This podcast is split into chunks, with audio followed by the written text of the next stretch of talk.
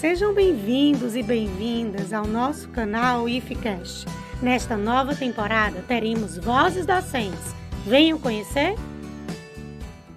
Olá pessoal, eu me chamo Daniel Brando, sou estudante do quarto semestre do curso de Pedagogia do Instituto de Formação de Educadores da Universidade Federal do Cariri. Neste episódio do IFCast, irei entrevistar o professor João Batista, que leciona nos anos iniciais do ensino fundamental de uma escola pública aqui de Brejo Santo. Fala, João, tudo bem? Oi, Daniel, tudo bem? Olá, pessoal que está nos ouvindo agora. Tudo bem com vocês? Então, João, primeiro de tudo, é, a gente vai conversar um pouco aqui sobre é, a sua formação, né, a sua atuação na docência e eu queria que você contasse para a gente, assim, qual sua formação, qual sua área de atuação e seu tempo de, de docência. Bem, eu é, me formei, tive a primeira graduação em Biologia e depois de um tempo eu fiz uma segunda graduação em Pedagogia, é, porque eu comecei a trabalhar com esse público do, de, de crianças né, do ensino fundamental 1 e aí eu me senti nessa necessidade de fazer essa outra graduação também em pedagogia.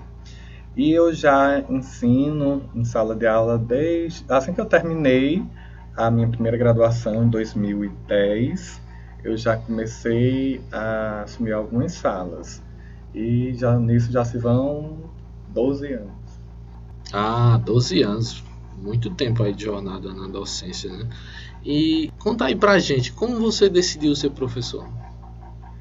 Bem, eu, eu acho que ser professor já está em mim desde criança, porque quando eu ia, quando eu ia para a escola, né, eu prestava bastante atenção na, nas aulas né, das professoras e quando eu chegava em casa, de certa forma, eu queria mostrar o que eu tinha aprendido na, na aula daquele dia. E aí é como se eu estivesse dando aula lá para minha mãe, para minha irmã e tal. Aí tem um espaço lá em casa que minha mãe até comprava é, giz e eu escrevia lá nesse espaço. Então acho que o, o, essa decisão de ser professor já está em mim desde criança, foi natural. Interessante, né? Mas assim, por que você resolveu fazer pedagogia e atuar nessa área depois de você fazer biologia? Bem, né, como eu falei, né, a minha primeira graduação foi biologia Aí eu atuei também nessa área, inclusive eu só tinha trabalhado até antes da, de começar com pedagogia só com é, os adolescentes e adultos, né, ensinando o fundamental nos anos finais e no ensino médio. Aí quando eu fiz o concurso aqui de Brejo Santo, é, tinha, não tinha vaga para para minha área de biologia, que no caso seria ciências, mas para ofertaram na, na, no fundamental 1, como eles chamam, né? É que qualquer licenciatura poderia fazer, não precisava ter especificadamente é, pedagogia. Aí eu fiz o concurso e passei. E aí quando eu comecei a, a trabalhar aqui no, no Brejo, né, desde 2014, já estão com oito anos que eu estou aqui no Brejo, aí eu comecei a trabalhar só com esse público, né, que são as, as crianças, né, que que é do primeiro ao quinto ano. E aí eu, de certa forma, eu fiquei na pedagogia porque foi o concurso, né, a ocasião que fez eu escolher essa, essa área e não a biologia. Mas eu gosto muito da biologia também. Ah, entendi. Você atuou quanto tempo ainda na biologia? Na biologia eu fiquei o quê? quatro anos. É, de 2010 a 2014 quatro anos. Mas hoje em dia você prefere essa trabalhar com criança do que? Eu aprendi eu aprendi a trabalhar com criança assim na, na prática mesmo né, porque antes eu nunca tinha trabalhado ah, mas aí no dia a dia na sala de aula né eu fui aprendendo e passei a, a gostar também de trabalhar com esse público que antes eu não, não, não tinha né e como é estar em sala de aula? É, quais os maiores desafios aí que você enfrenta? É, estar em sala de aula é um, um desafio a cada dia, porque é, a gente nunca a gente está trabalhando com pessoas, né? E, a gente nunca sabe como é que elas vão estar naquele dia, né? para receber aquela aula que a gente preparou, então sempre é desafiador estar em sala de aula. E é, os desafios de, desse cotidiano, eu acredito que seja é tentar aproximar né, é, os níveis da, da turma, porque a gente nunca tem uma turma homogênea, né? Tem várias situações numa sala só, principalmente agora depois da, da pandemia, né? Com uma sala bastante diversificada. Então, a gente tentar é, conseguir aproximar os níveis desses alunos, né? É um dos desafios desse cotidiano. Né? E também a gente tentar é, ensinar quem, a quem não se permite totalmente assim ser ajudado, né? Um, um desafio também. Sem contar, assim, às vezes, a, a, parte burocrática que puxa muito da gente também, tem que, que dar de conta né, das aulas, dos diários, é muita coisa. São inúmeros desafios aí, né, que o professor Isso. tem que enfrentar.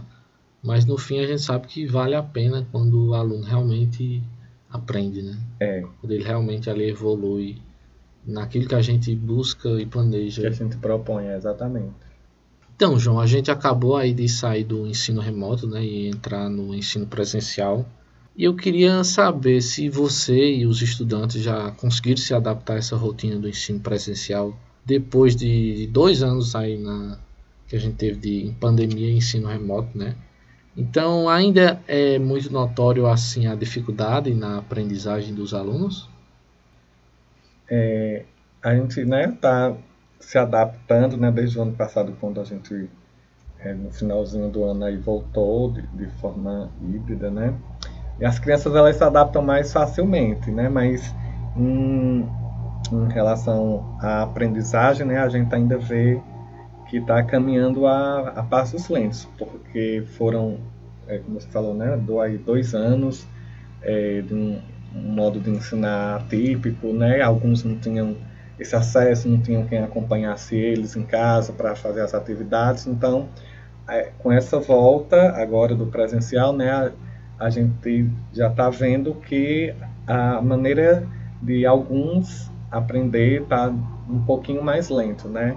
Na hora de, de, de, escrever, por exemplo, né, eles escrevem mais devagar do que de costume quando a gente não tinha, não teve essa experiência da pandemia, né?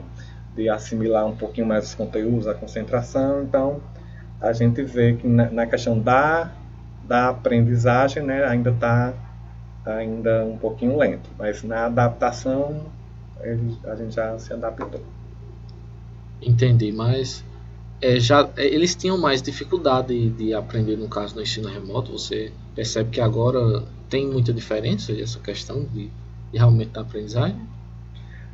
quem tinha realmente um acompanhamento em casa, né, foi até acho que mais fácil para aprender, porque tinha professor explicando pelo vídeo, né, é, por, por áudio, e o pai ou a mãe, alguém que ensinasse em casa. Mas teve esses casos em que a, a, a criança não tinha ninguém, né, que tivesse o tempo de ensinar ela ali, ou às vezes não tinha o acesso àquela a, aquela aula, aquele vídeo, né? Então, realmente isso dificultou na hora da, da aprendizagem, né? Então, acaba resultando nessa volta também que aí eles ficaram um pouquinho mais é, lentos na hora de, de assimilar também. Eles estão tendo mais autonomia agora, né? Estão tendo mais, estão é. tendo que, que se esforçar mais para aprender, né? Porque a gente percebe que no ensino remoto, às vezes o pai mesmo fazia, o pai é, ou a mãe não, fazia atividade Isso, a, a gente não tinha a garantia se aquele aluno que estava assíduo nas atividades, se realmente era ele que estava respondendo, Sim. né? A gente não, não tinha como garantir isso, né? Só mesmo no, no presencial com, que a gente tem como realmente afirmar que não, esse aluno ele mesmo faz, ele avançou, né? A gente tinha o, o acompanhamento, a gente fazia esse acompanhamento, mas não tinha a garantia porque a gente não estava né, de forma presencial com eles. Verdade. E, então, como, como que é planejar uma aula e ter que adaptar de acordo com o ritmo dos estudantes? É, o professor que acho que ele já é apto a se adaptar aí aos imprevistos. Se o professor não tiver essa habilidade, acho que não tem nem como ser professor, porque a gente realmente planeja é, a, a, aula né, que vai aplicar, mas já pensando um, plano B, um plano C, porque dependendo é, de algum imprevisto que aconteça na, naquela aula, né, a gente já encaminha o plano para esse outro lado, né, para esse outro sentido. Então a gente realmente tem que se adaptar a esses imprevistos aí que podem acontecer que, e que acontecem, né? Não acontecem sempre, mas uma vez ou outra sempre acaba acontecendo e aí a gente tem que virar aí o plano. Entendi. A, a questão da, do trabalho docente não é muito estático, né? Não é muito não. homogêneo, né? Não tem como a gente achar, planejar uma coisa, mas nem sempre vai sair do jeito que a gente quer, né? Exatamente. Planejar dá mais trabalho planejar a aula às vezes do que dar aula, porque quando você chega lá, né, você já tem essa, essa habilidade de dar aula, né? Então você realmente planejar como fazer eles entenderem, assimilarem aquele conteúdo é até mais difícil do que realmente você dar a aula. Interessante, né? Então, quais os benefícios de trabalhar com a criança que você mais percebe assim? De que forma trabalhar com criança agregou em sua vida, seja pessoal, profissional? É, Vê-las é, construindo e, e, desenvolvendo ali o que a gente está propondo para elas, né? Que a gente está ali mediando, né? As habilidades, né? Isso é gratificante. Você, principalmente quando a gente trabalha com criança que está vendo ela mesma ali realmente aprendendo a ler, aprendendo a escrever. Isso é muito é, gratificante quando você vê que ela já está evoluindo, quando ela sai de um, de um nível de escrita para outro, é, de um nível de, de, de leitura para outro também, quando deixa de ser, por exemplo, silábico, aí já vai ser alfabético, né? Então você já vai lhe dando um, um gás para você continuar, né? Que você está vendo que o seu trabalho está surtindo efeito. Aí isso é muito gratificante para a gente, enquanto professores. Muito bom. Para concluir, João, é, qual conselho você pode me dar é, para a minha futura atuação docente? É que você continue é, estudando, muito se aperfeiçoando, porque, como a gente falou aqui, né, a educação ela não é estática, né, ela está sempre mudando né, as, as, metodologias, né, então a gente também tem que ir é, evoluindo, né, para a gente não ficar parado ali no tempo no, no, e não progredir também juntamente com, com a educação, com a sociedade de forma geral, que vai evoluindo sempre, né, porque se a gente realmente ficar parado né, só naquilo, terminou, vamos dizer, terminei a graduação, vou agora só assumir uma sala e tal, não vou mais me especializar, não vou fazer um curso, né? Então a gente vai ficando desatualizado, né? Então que você continue estudando e buscando sempre evoluir na sua carreira, que isso só vai lhe fazer bem. Muito bom, vou guardar esse conselho com certeza, viu? Então é isso, João. É, muito obrigado por se disponibilizar em participar dessa conversa, né? Foi um prazer conversar contigo, assim, foi muito proveitosa essa conversa. Até a próxima e muito obrigado. Obrigado, Daniel. Foi sempre um prazer estar aqui contribuindo com esses jovens que, que pretendem né, dar continuidade aí às suas carreiras na educação. Né? Estou sempre à disposição para ajudar. Obrigado também a todo mundo que estava nos ouvindo. É isso, pessoal. Obrigado. Até a próxima.